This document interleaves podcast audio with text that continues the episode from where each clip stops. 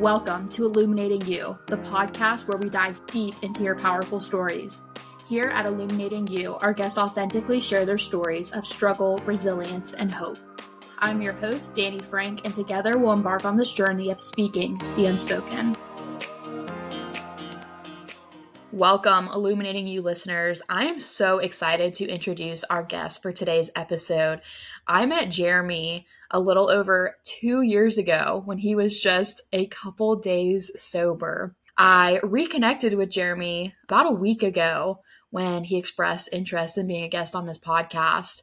And I told this to him at the end of the call. I said, Jeremy, I am not talking to the same guy that I met a little over 2 years ago. So without further ado, Jeremy, welcome to the show. Thanks for having me. Jeremy, can you share with our listeners what your life was like growing up in McEwen, Tennessee? Yeah, absolutely. First off, I want to say thanks for having me. Absolutely. So I grew up in rural America, in the Bible Belt, man, about 45 minutes loosely west of Nashville, Tennessee. It was a really, I would say, poverty-stricken community. That's not necessarily part of like my story, but it's definitely like the environment that I grew up around. You know, my mom and dad have been married for 36 years. So, I grew up with both parents in the household. And it's kind of funny, man. One of the things that I tell people a lot of the times, because when they hear some of my background or like what happened to me along the way, there's like a common misconception, dude, that I came from the streets necessarily, mm-hmm. you know, and that's not the case. I grew up in a very loving, well-to-do household with both parents. I have an older brother and a younger sister, so I grew up as the middle child. And early on, dude, I just remember life being like really good. I never wanted for anything. Both my parents worked really hard.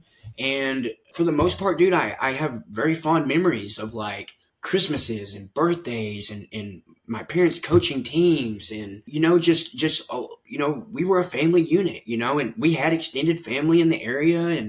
And I remember just a really loving household, and things weren't always perfect. They weren't always great. And if you would have asked me a few years ago, I would have had like some harsher judgments about some things. I think that a part of like growing up and becoming a parent yourself, you kind of see that like sometimes, dude, you have these judgments about your childhood or about your parents, or even pick out like very specific instances and blow them up into big deals when really in the big scheme of things, dude, I had a really, really good childhood. I do remember things probably for me, like the first time that I ever remember like experiencing any kind of like trauma or having any kind of like real anxiety as a child, dude, was probably about the time that I was in the fifth grade, probably about 10 years old or so, dude. I just remember, dude, that like the dynamic in my household changed. And what I mean by that, dude, is like we had learned that my mother had gotten ill with some kind of illness and they weren't exactly sure what it was. And I remember just like having this extreme anxiety about, what's going to happen. Mm. Yeah. I noticed that there was a shift in my parents' relationship. I noticed that there was like a shift in my father's demeanor. My dad was always a very hardworking, blue collar, red blooded American guy. You know what I'm saying? He come out of the military, and loved his kids very much, yeah. And wanted to give them, he grew up very poor and wanted to give them the life that he didn't have. Just like your good old American story. And I will say that there were times, dude, where I think that he struggled a lot with like his work, home, family balance. Mm-hmm. And he tried to like make up for a lot of the times, he was the provider, man, like that. And I feel like that he thought that was his sole job. Looking back now, I can see how growing up, my father was very emotionally disconnected, and I don't fault him for that at all. Well, we can only use the tools that we're given. And my father grew up without a father, so I feel like my best traits came from seeing the way that my dad handled situations. Yeah. And so when you lack that, when you don't have that growing up, you don't know, So I feel like he was literally trying to figure things out as he went along. And man, he did a great job, despite how it may be viewed that his kids came up, and not saying that my brother and sister are not successful in many facets of their own life. Yeah. I feel like maybe there was a time in my childhood where things were not so great. And I think that a lot of that may be centered around this one ordeal. Not to mention, dude, that like there was three of us. Me and my brother, dude, we were wild ass kids, man. I can so see that. We were wild, man. And we did a lot of stuff, man. And my parents were old school, dude. We suffered the consequences, mm-hmm. you know. My father was the disciplinarian and my mother was kind of the one that was like, she was the nurturer, man. She was mm-hmm. the lover, dude. Like I learned so much of like the compassion that I have for other people. I learned that from my mother, the empathy, you know, having empathy for others, dude, which is a huge part of my life now. I learned that from my mother, you know. I learned more of like my leadership skills, man, and like, you know, management. And like those are the things that my father excels at. And I learned a lot of those things from him, man. My parents instilled in me a lot of great characteristics, dude, that I've carried on with me my entire life. And I'm grateful now that I've gotten to get to know them on a much more personal level now that I'm in a much different place in my life yeah. than I have been the majority of my life. But, you know, school, dude, I did well, man. And moving on through the years, dude, I became somewhat popular. I went to a very small school, so it was easy to be a big fish in a small pond, mm-hmm. you know, and especially like, my parents were people that were well known in the community. You know, you kind of there's this weird environment there, dude, where like yeah. you can kind of, you know, you may be viewed in a certain way based on how much money your parents make and mm-hmm. what kind of, you know, car you have sitting in the high school parking lot or things like that, you know. Yeah. Like every teen does, dude, I went through different phases, man, and I had different struggles. But for the most part, dude, I had a very stable, loving home environment, dude, where my parents were willing to do whatever they had to do to make sure, dude, that like we were okay, despite a lot of the adversity, dude, that might have been going on in our household. Jeremy, when did drugs start playing a significant role in your life? And what role was that they played? Wow. So I can remember my first drink and I remember it very vividly. I will say before I talk about this, that my entire life I've had like, despite all the successes that I had, you know what I'm saying? And despite like how I was viewed in the community and despite like who my parents were and all these different things that I thought really meant something at the time, mm-hmm. despite all of that, I always had this feeling inside of me, dude, this deep-seated thing that made me feel, it's almost indescribable. Yeah. You know, I've often heard it described as like a deep-seated separation or like, a feeling of less than or just like I'm not a part of, a lack of community. I always felt like I was the guy who had missed something that everybody else knew, wow. you know, like everybody else in my life knew something that I didn't know. And like, I always thought that I would catch up eventually, like maybe dude, that I would just, you know, was developing this skill later on. Like it's still today, dude, it's very hard for me to like place my finger on a way to describe this feeling, but I can remember having this forever. Mm. And when you grow up that way, you just kind of think that surely other people feel this way too. Yeah. I never knew that I was different in this way, dude, that I felt a deep-seated disconnection from even the people that I love the most. Mm-hmm. And so it makes it very difficult to be close to people. And so I faked a lot of things. I faked a lot of relationships, dude, or I pretended until, you know, act as if, you know. Yeah. So I say all that to say that when I was 13, 14 years old, dude, and I had my first drink, that was the first time that I ever felt that feeling alleviated. You know, like I had there was a release there. There was like this feeling of like, okay, this is what I've been missing. Now I know what everybody else knew. I didn't want to let go of that. I liked the effect that alcohol gave me that night. And when that effect wore off, I went back to feeling as if I didn't know. And I wanted to chase that. And so I think that even at that early age, there was this learned behavior that, hey, if I drink, if I can find some way to change the way that I feel, I can capture that again, mm-hmm. you know, and I wanted that. That's the role that it started to play. And the progression of my illness started on that day. Yeah. You know, this disease that I have, this addiction, this alcoholism, this substance use disorder, whatever you want to call it, that was the day that the progression of my disease started. Moving on forward from that, dude, it didn't take long before I took it to excess. I mean, I drank as often as I had the opportunity to until I turned about 15 or 16 years old. And then I started smoking marijuana, dude. I started using cocaine. I started experimenting with methamphetamines. You know, I grew up in a community, especially at that time, where methamphetamines was prevalent. And every time I would try a new substance, I had this thought in my head that was like, all that stuff before was good, but this is it. Yeah. You know what I'm saying? Like, I always had this idea that, like, now I've reached a place, dude, where, like, I can be okay. And if I can just do this every once in a while, like I've been able to do ever since the beginning, then I'll be all right. At this point, dude, I'm still able to hide it. I had a lot of success in sports, big fish, small pond again. Mm-hmm. And I had these dreams and these ideas, dude, of being able to go on to a collegiate level and playing some kind of small role in college football or something like that. And then I had this idea that, like, you know, if that doesn't work out, then it seemed like the military worked really well for my father, you know, and, and that was definitely something that I wanted to pursue. What ultimately happened? That was what you were looking at when you were finishing up high school. Well, that's an interesting question. So about 2 weeks before I graduated from high school, I was arrested for felony possession of marijuana with distribution. I was ultimately, dude, I was pulled over with a $quarter pound of marijuana.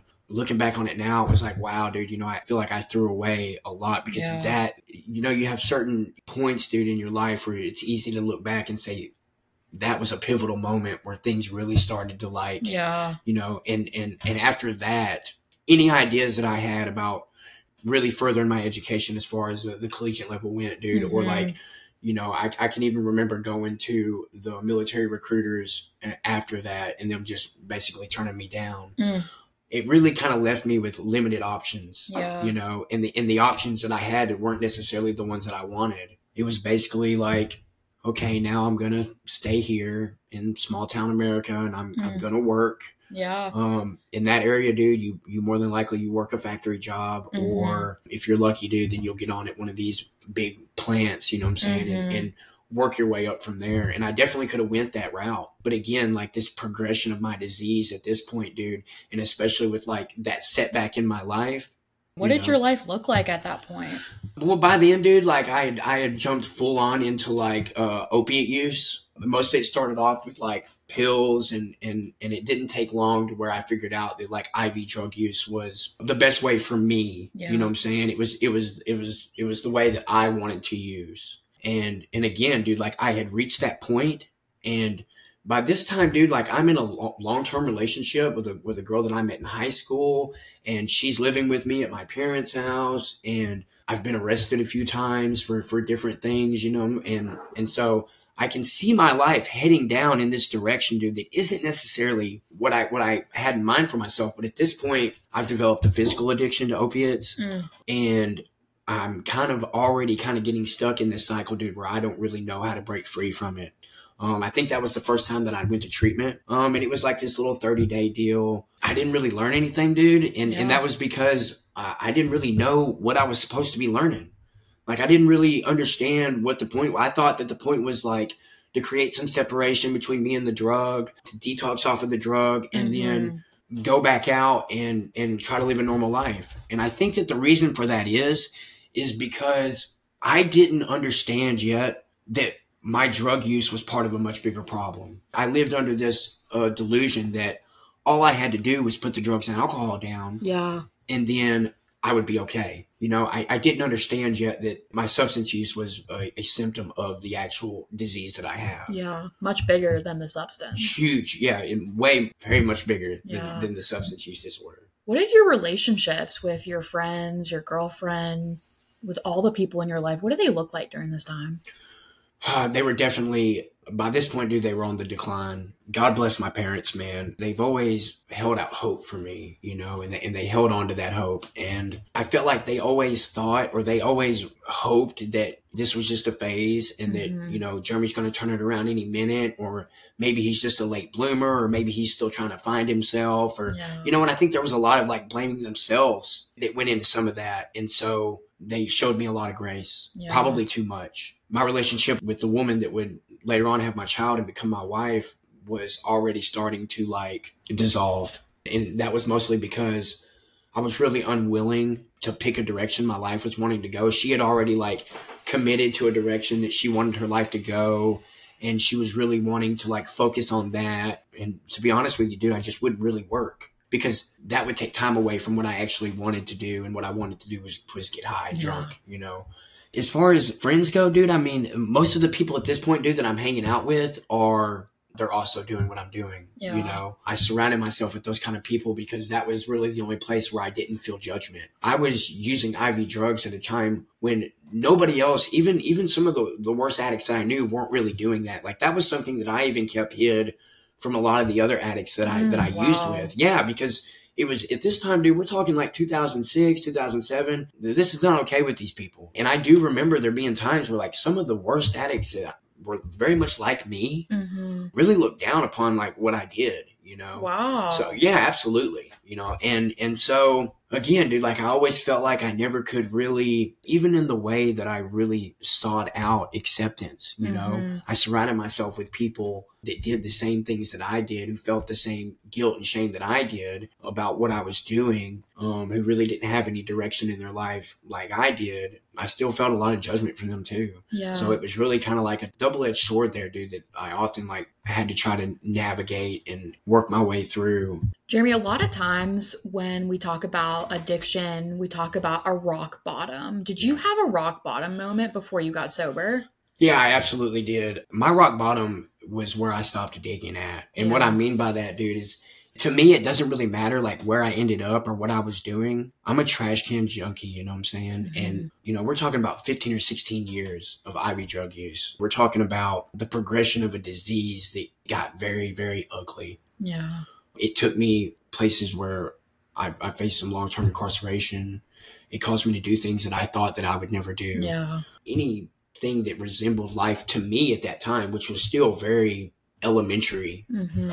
It had reduced it down to like nothing. I had pretty much given away anything that I'd ever worked for. Any kind of success that I ever had been followed up by even more disappointment. And once you kind of follow that cycle, once you ride that cycle, dude, of like this hopelessness, I call it, it's like this wheel of hopelessness, dude, that I just rode continuously. Mm. And sometimes, dude, you do reach a point where you're like, well, maybe I'm about to do something. Maybe mm-hmm. something's about to happen. Maybe I can do this, or maybe I can tweak that, you know, but again, quitting substances was never an option for mm-hmm. me. Like that was not in the wheelhouse as far as like, how can I fix my life? Because I lived under this delusion that like, I have to do this. The best way that I can put this is using drugs and alcohol did not turn me into an addict and an alcoholic. I use drugs and alcohol because I am a drug addict and an alcoholic. Mm-hmm. I never had a choice. This thing was predestined. It was always going to happen. Mm-hmm. If you ask me, I was born with this thing. Yeah. And so the trajectory that my life went on, I feel like it was always going to happen that way. Mm-hmm. It wasn't if, it was when and how. Mm-hmm. And so by the time I'd reached the age of 33 years old, I was in and out of hotel rooms all the time. I spent many nights on the streets. There at the end, before I went to my last 30-day inpatient facility, basically, dude, I was just living upstairs in my parents' house. Mm-hmm. And that was only because I really believed that they were keeping me there because they didn't want me to die in the streets. Yeah. I was close. You know, I knew in that point, dude, that I was dying. Mm-hmm. And I didn't know what to do about it. You know, and as much as like I was ready for the end, because by this point, dude, the reason that I was using the drugs and alcohol, that separation that I was talking about earlier, it no longer solved that problem. Wow. You know, like the whole reason that I had continued to keep doing this thing, the juice was gone. By this point, dude, it was all I knew. Yeah. You know, like I had been doing this thing my entire life, dude, like literally drugs and alcohol are all I know. Yeah. All I know is shooting dope. All I know is doing street shit, mm-hmm. you know, like I don't know anything else. Yeah. I don't know how to hold a job, dude. I don't know how to have personal relationships with people. Yeah. You know, I don't know how to save money or have a bank account. I don't know any of these things. Yeah. I don't know how to do them. I don't even know how to be a father to my own daughter. I don't know. All I know is wake up, figure out a way to get money, figure out a way to get a ride, figure out a way to get drugs, use those drugs, rinse and repeat over and over and over again. Dude, I did that for years. Eventually, dude, I reached a point, man, where I think my parents didn't know what to do with me. They felt like if they put me out, dude, then I was going to die. Mm-hmm. And if I was at their house, they could at least keep an eye on me. By this point, dude, my relationship with my mother had really deteriorated to the point to where I think that it was easier for her to write me off, to start creating some separation. I think in her mind, dude, she lost her son a long time ago. Mm. And you know, that's sad, dude, you know, to sit there and watch as somebody slowly kills himself over a period of years is probably one of the saddest things that a parent can go through. Yeah. And I feel like my father, man, he was just holding on to the smallest bit of hope, dude, that he had left, that like, maybe there's something else that we can do. And so I had went to a treatment center earlier in 2021 in Athens, Georgia, and I had a bit of success there. I was still very early in learning like how 12-step programs work and like what recovery was. So I did really well while I was there, and I left with the best of intentions. But if you're as sick as I am, like for me, a 30-day treatment detox, that was never going to work for me. Yeah. And so they basically said, look, Jeremy, you can either leave our house and go to the streets. And I didn't want to do that. I'd been there. I'd done that, dude. Yeah. I didn't want to go back to that. Yeah. Or you can go back to treatment. And even then, my father, I remember he expressed to me, man, he's like, I don't really think this is probably going to work. I don't know how this is going to be any different than what it was before. He's like, but I don't know what else to do. Yeah. We packed up and we went the next morning, man. And I remember the ride being down there. That was day zero for me. You know what I'm saying? Like I was extremely under the influence. We even stopped on the way down there a few times, dude. And it just, and I was just trying to get the rest of it in, Yeah. So by the time I showed up there, needless to say, dude, you saw the picture. Yeah. And when I got there, man, I would say, dude, that I wasn't combative, dude, but I was not ready for all of that. To be honest with you, I had a really great time when I was there earlier in the year. Mm-hmm. And when I got there, I realized that this was not going to be that. Yeah. I realized that like my detox was very difficult. Wow. I was struggling with some physical ailments, dude. I was really, really like my weight was really low. Mm-hmm. I was struggling to eat. My energy level was just not there. Like I can remember being there for about 5 days and them starting to taper me off of the detox meds and me being like, dude, I don't want to fucking do this. Yeah. And had I had any options, I would have definitely left.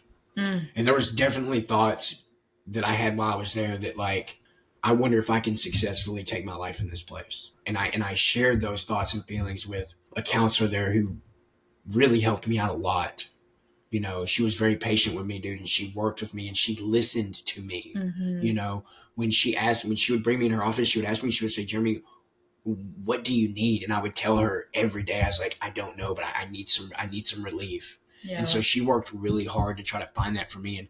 And I feel like that was instrumental in my stay there, to see that people actually cared, to see that like there are people who are never probably going to see me again after I leave here that genuinely want me to get well, Yeah.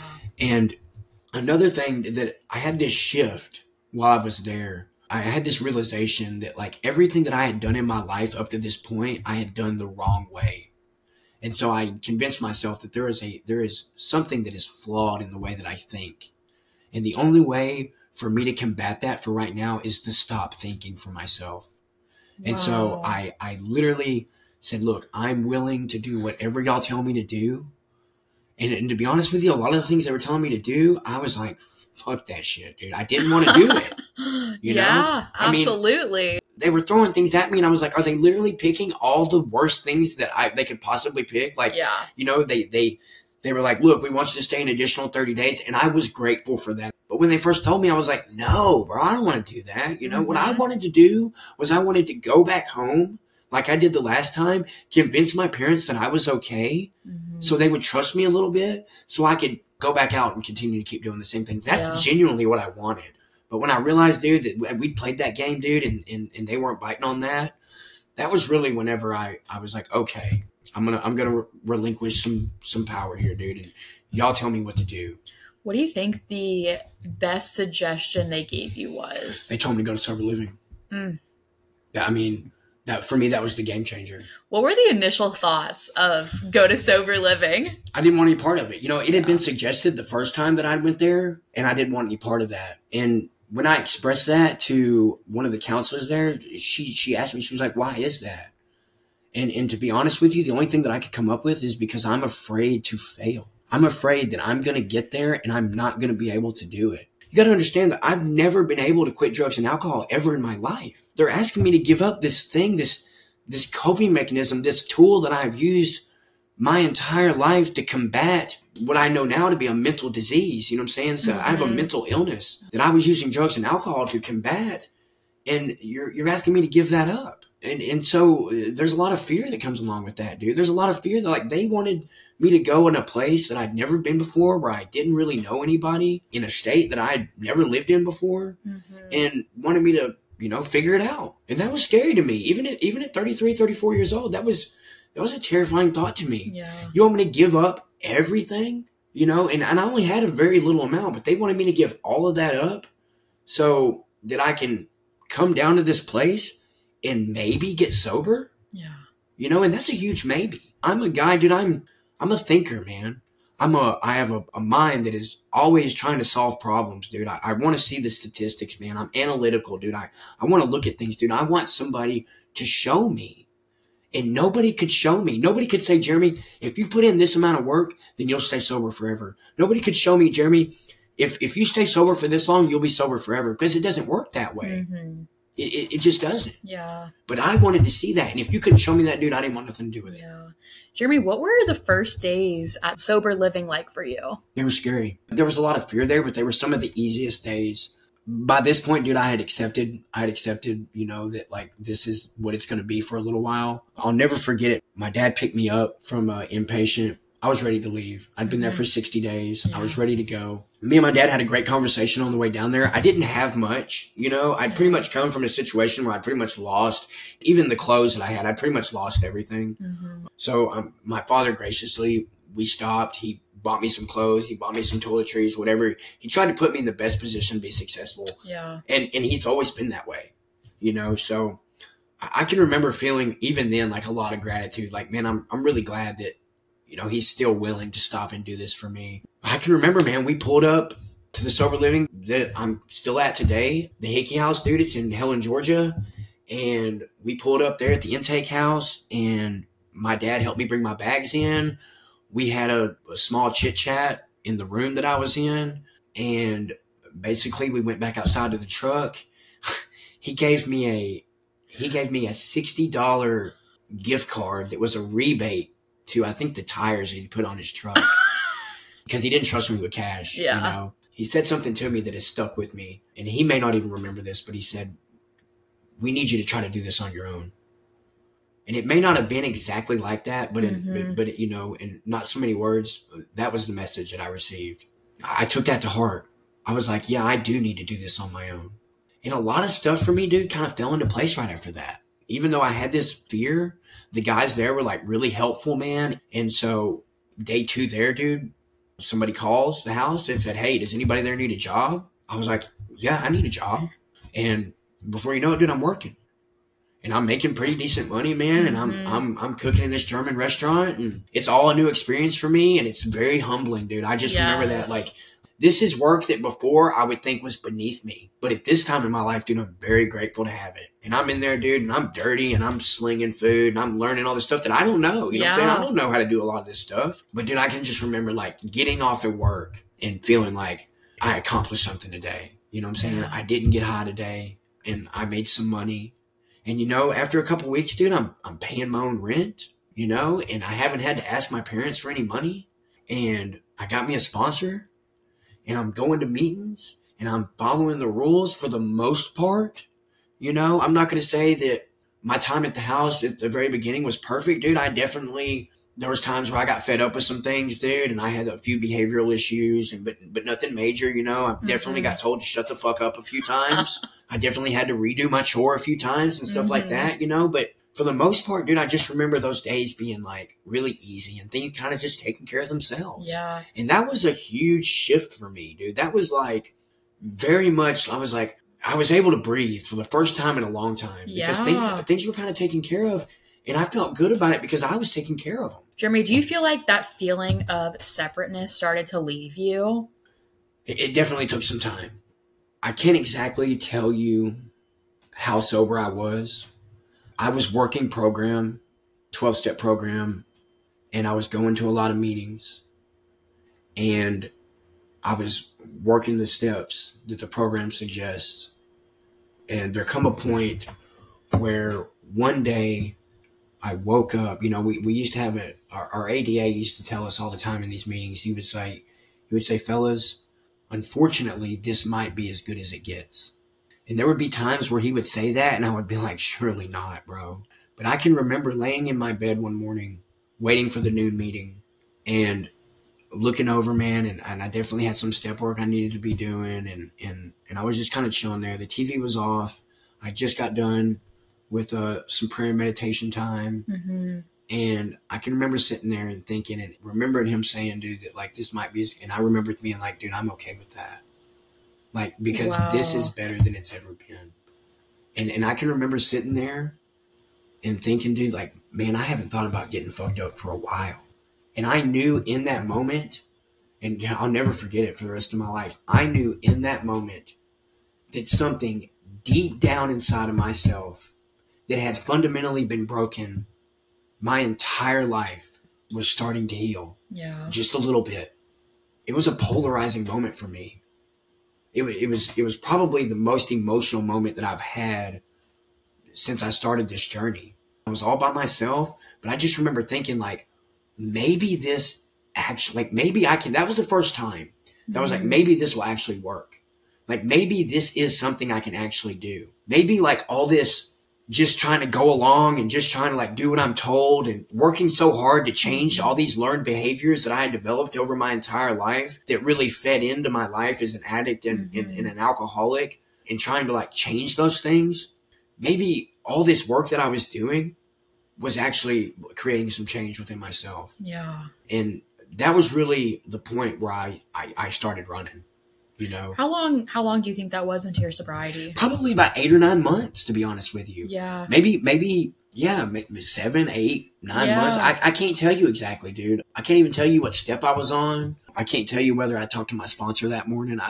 But I do remember that feeling. And I find that very interesting because I think a lot of people, I think as humans, we like quick fixes. Yeah. We like, you know, I'm going to do this and there's going to be a result. And that result for you took 8 or 9 months to get. Time. And thinking about too, Jeremy, you were probably putting a ton of energy into your recovery. What were you doing for your recovery at that time? Well, I mean, so whatever they told me, I know that willingness is, my program tells me that honesty, open-mindedness, and willingness is it's indispensable. Mm-hmm. And when I first heard that, I thought there's no way I could ever be honest, but I started working on it. The open-mindedness and the willingness just came from the idea that like, I know that I don't know what to do. And so I'll do whatever you tell me. Yeah. Maybe someone else has an answer. Please, somebody else tell me what to do. Cause I don't know. Yeah. If I start trying to think for myself, especially in them early days, then I'm going to mess up because what my brain tells me to do is it tells me to run and it tells me to use. Have there been any moments in your sobriety where you've wanted to run and you've wanted to go use? Absolutely. And to be honest with you, it was after my first year, you know, I picked up my year chip and I had felt this sense of accomplishment because man, 365 days, dude, a year before that, I couldn't go 365 minutes without getting high. If I was, dude, then I was beside myself doing everything. 365 days, dude, it was a huge accomplishment for me. And to be honest with you, when you enter a year-long program like that, that's kind of like the first goal that you set your eyes on, really. Yeah. Like the first big goal. And that is such a big deal. It is. Such a big deal to celebrate a year sober. Yeah. You know, they told me that my first year was a gift. And I can remember sitting there thinking like, I didn't understand. And looking back on it now, dude, my first year definitely was a gift. I mean, all I was doing was meetings and going to work and doing step work and meeting with a sponsor. And that's it. Your life was recovery. It was all recovery.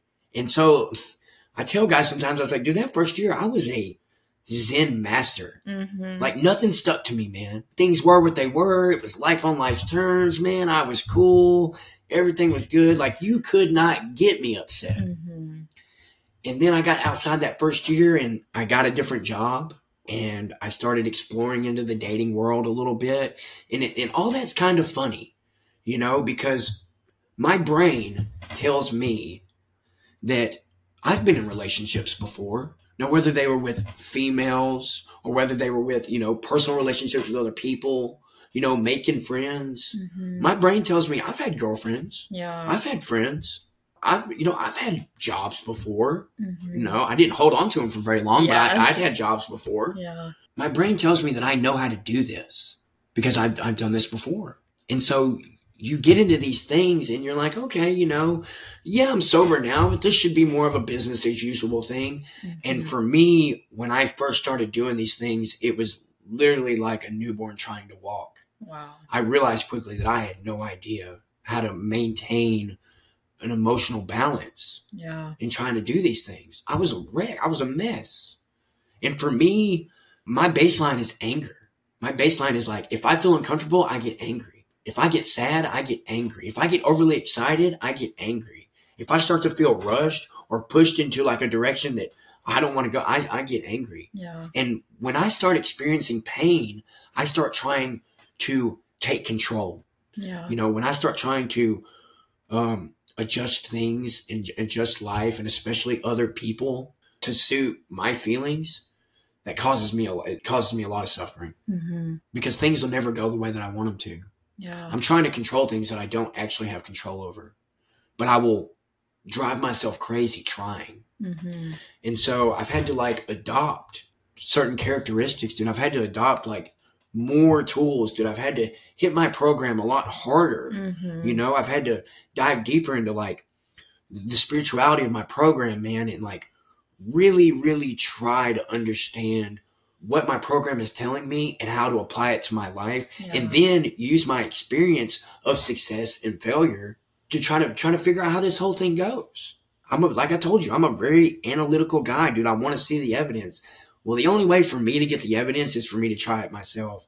Now, I tell you something that I have learned that I did not know before is that for me, I used to think that my recovery or my life was a series of failures and successes, right? Mm. And that they were on separate ends of the spectrum. Yeah. And what I've learned is that if I'm failing, I'm on the precipice of success. Yeah. Like it's right there within my reach. So if I'm continuing to keep doing these things, dude, I'm hard-headed. I've always been stubborn and I've always learned things the hard way. Mm-hmm.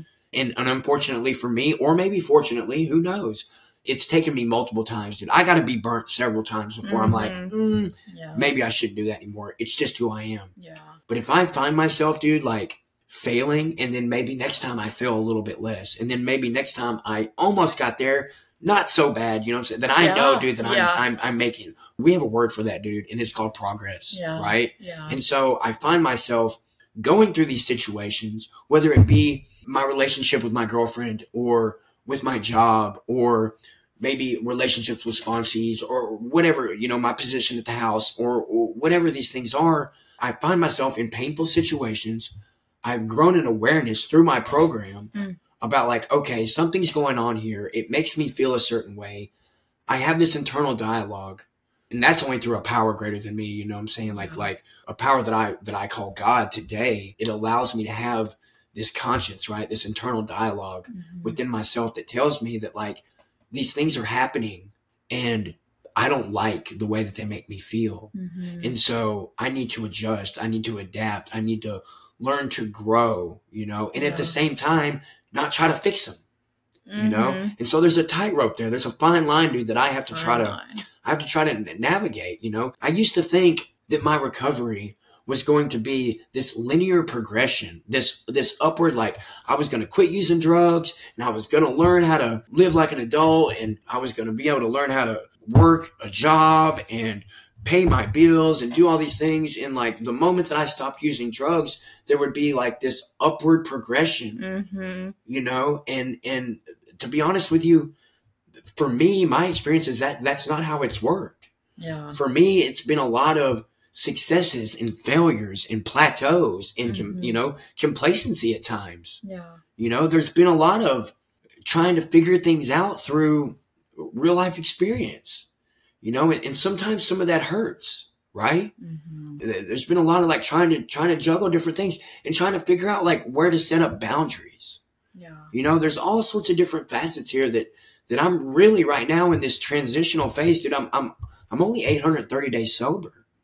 You know, and that's a miracle. A miracle. It absolutely is. If you were to ask my parents, 2.5 years ago, dude, will Jeremy ever get sober? They would have told you they hope so, because they would have never let go of that hope. Because if so, they would have condemned me in their own minds. And I know that.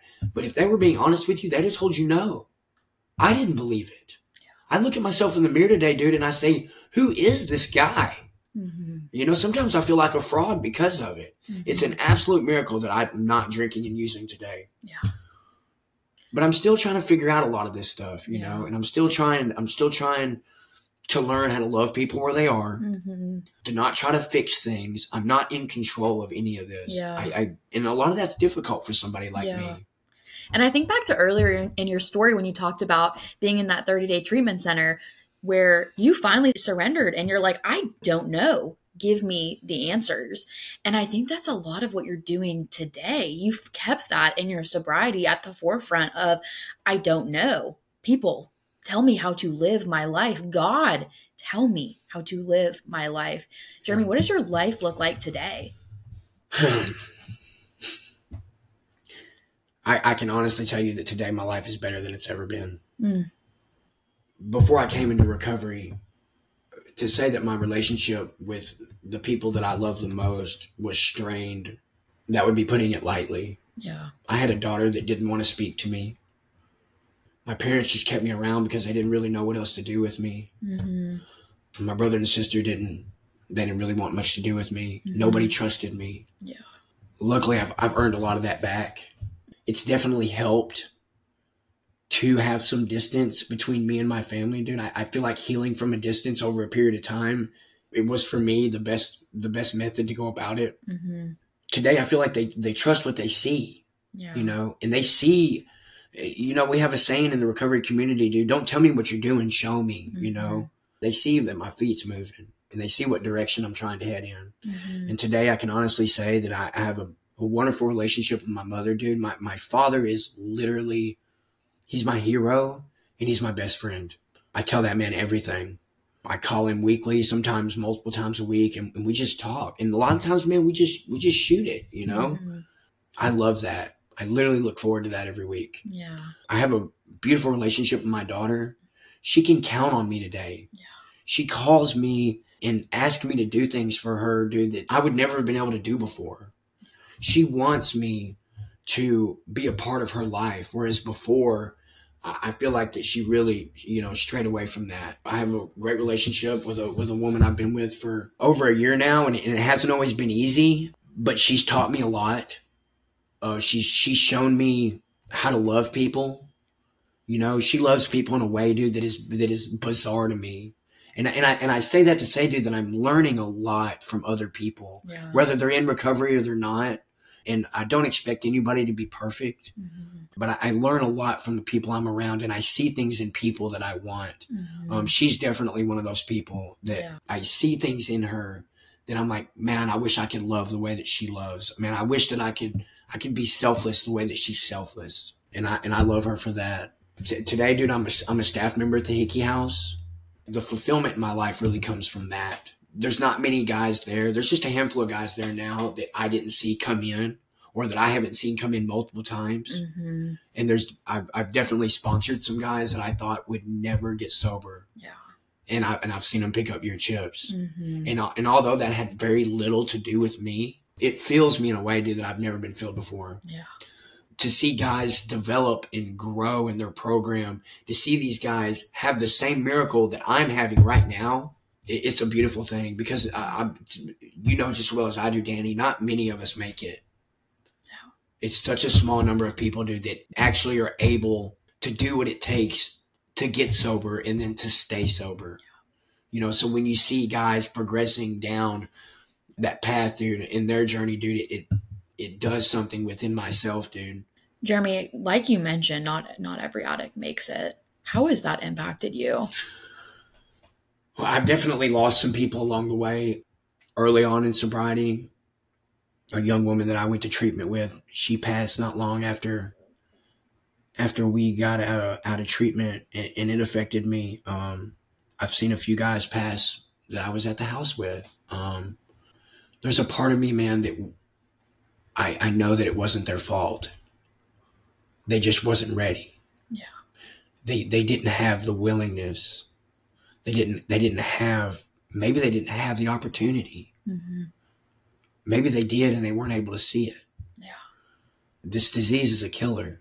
And although it displays itself as a behavioral issue, it's not. Mm. My disease centers in my mind, mm-hmm. and only a spiritual experience will conquer it. I know that to be true. A spiritual experience that we have been lucky enough to find. We have been. Yeah. And not everybody gets that. It also reminds me how lucky I am. It reminds me that I was in a hopeless place not that long ago where I knew that I was close. I knew that death was around the corner for me, and that if I didn't change something, then that was going to happen to me. Yeah. And although I didn't know how to change it, I didn't know what that was going to look like. I was willing to do a few things, dude, that propelled me further along to where I was willing to do a few more things. Yeah. And I really think, dude, that a part of it, man, is just being a little bit lucky, to be honest with you. Yeah. I was given some opportunities, man, and my disease had progressed to a point to where I was able to surrender some control that I is very difficult to do. And that's why, regardless of whether you're eating out of the trash or maybe you lost a job or maybe you're white, regardless of where you stopped digging at, mm-hmm. a rock bottom it's very necessary for people to begin this journey, because we're not going to stop unless the pain outweighs the satisfaction that we're getting from the drugs and alcohol. Mm. The only reason that I wanted to stop was because I wanted the pain to stop. Yeah. The consequences that I was accumulating were greater than what I was getting from the drugs and alcohol, which wasn't much. Mm-hmm. You know, I was left at this point, dude, where the drugs weren't working and the consequences were great. Yeah.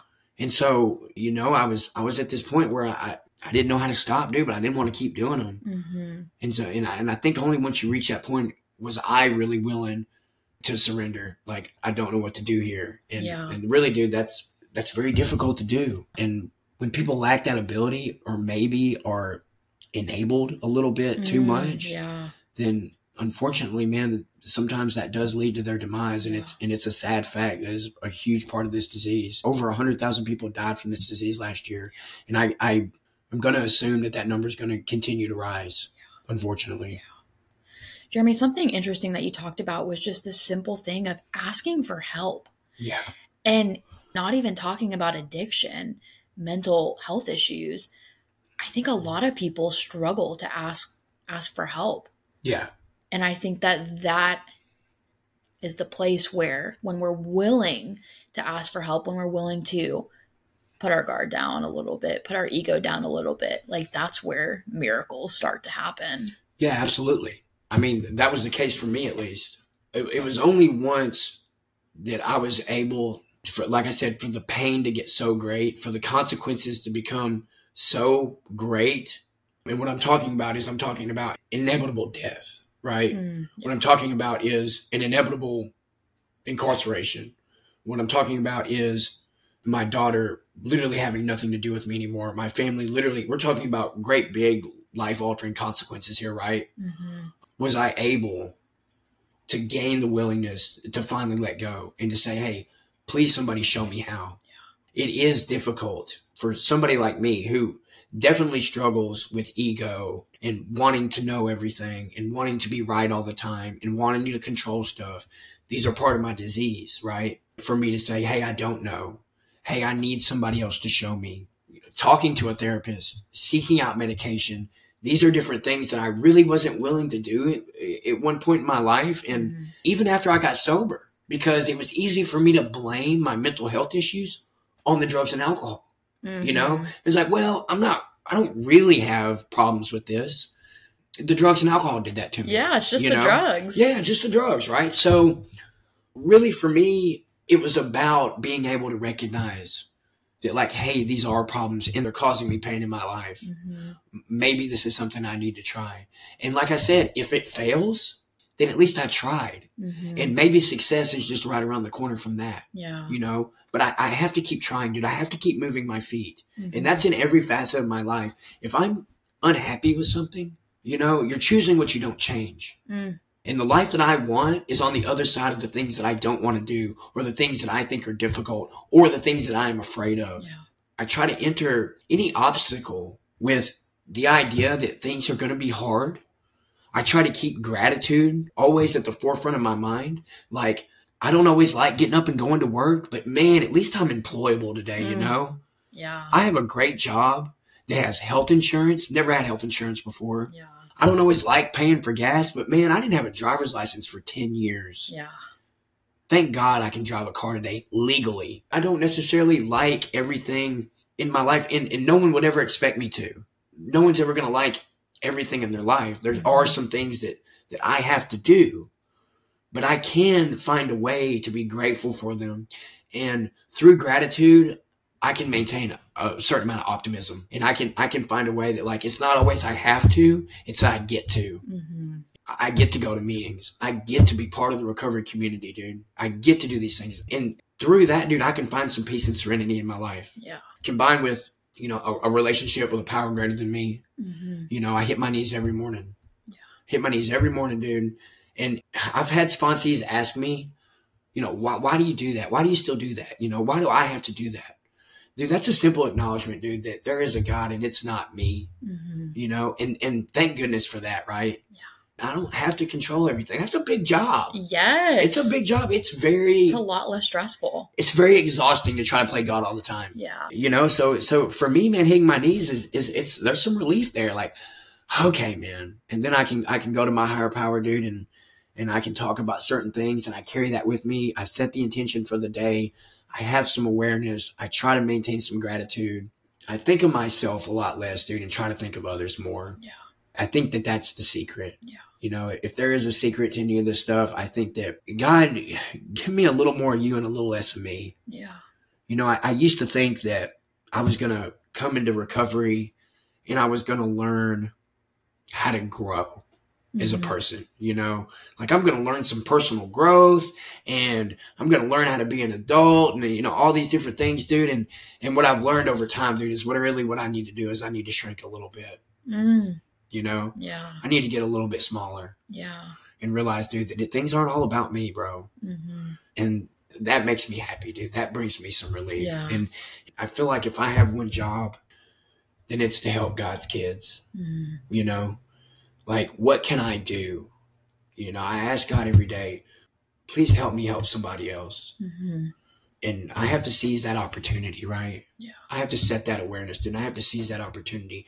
And when I'm able to do that, no matter how big or how small, I feel like I'm building up a little bit of something within myself. You know, I've heard it referred to as like spiritual currency. I've heard it referred to as a lot of different things, man, but there's a fulfillment that happens within myself. And when that happens, that feeling of separateness, that feeling of disconnection that I was talking about earlier, it disappears. Yeah. And for me, that's where the good dope is. You know what I'm saying? Absolutely. Like that's where I find it. Yeah. Jeremy, what words of wisdom do you have for someone facing a similar situation as you? Someone who might have some time in sobriety and begins to struggle, begins to realize that their healing journey is not linear. Don't be too hard on yourself. I might have days where I feel like I utterly failed in every possible facet that I really want to succeed in. But then I remember that, hey, man, I didn't drink today and I didn't put a needle in my arm. And for me, that's success. Like, as long as I don't do those things, the miracle is still happening. And whatever I'm not doing right now that is causing me to struggle, because I do believe that all my problems are of my own creation, right? Whether or not it's just that I can't let some things go. And so whatever struggles I'm causing, I also have the ability to change those things starting right now. Yeah. My dad used to say this thing to me. He used to say, son, what got you here will not get you there. And so sometimes for me, dude, it's just putting forth a little bit more. Sometimes I can do a little bit more. And I think that that's hard for some people because we're afraid of giving too much of ourselves. And it's easy for us to be hard on ourselves.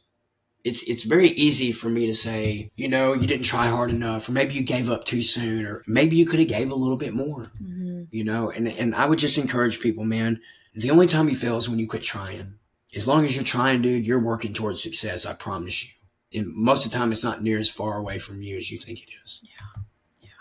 Jeremy, thank you for sharing your story with us here today. Thank you so much for having me. I love your story. Just thinking about how we met and how much you have grown and how you are truly a different person, and hearing how you got there is so inspiring. So I hope you inspire at least one person with your story. I hope so too. Thank you, Jeremy. Thank you so much, Danny.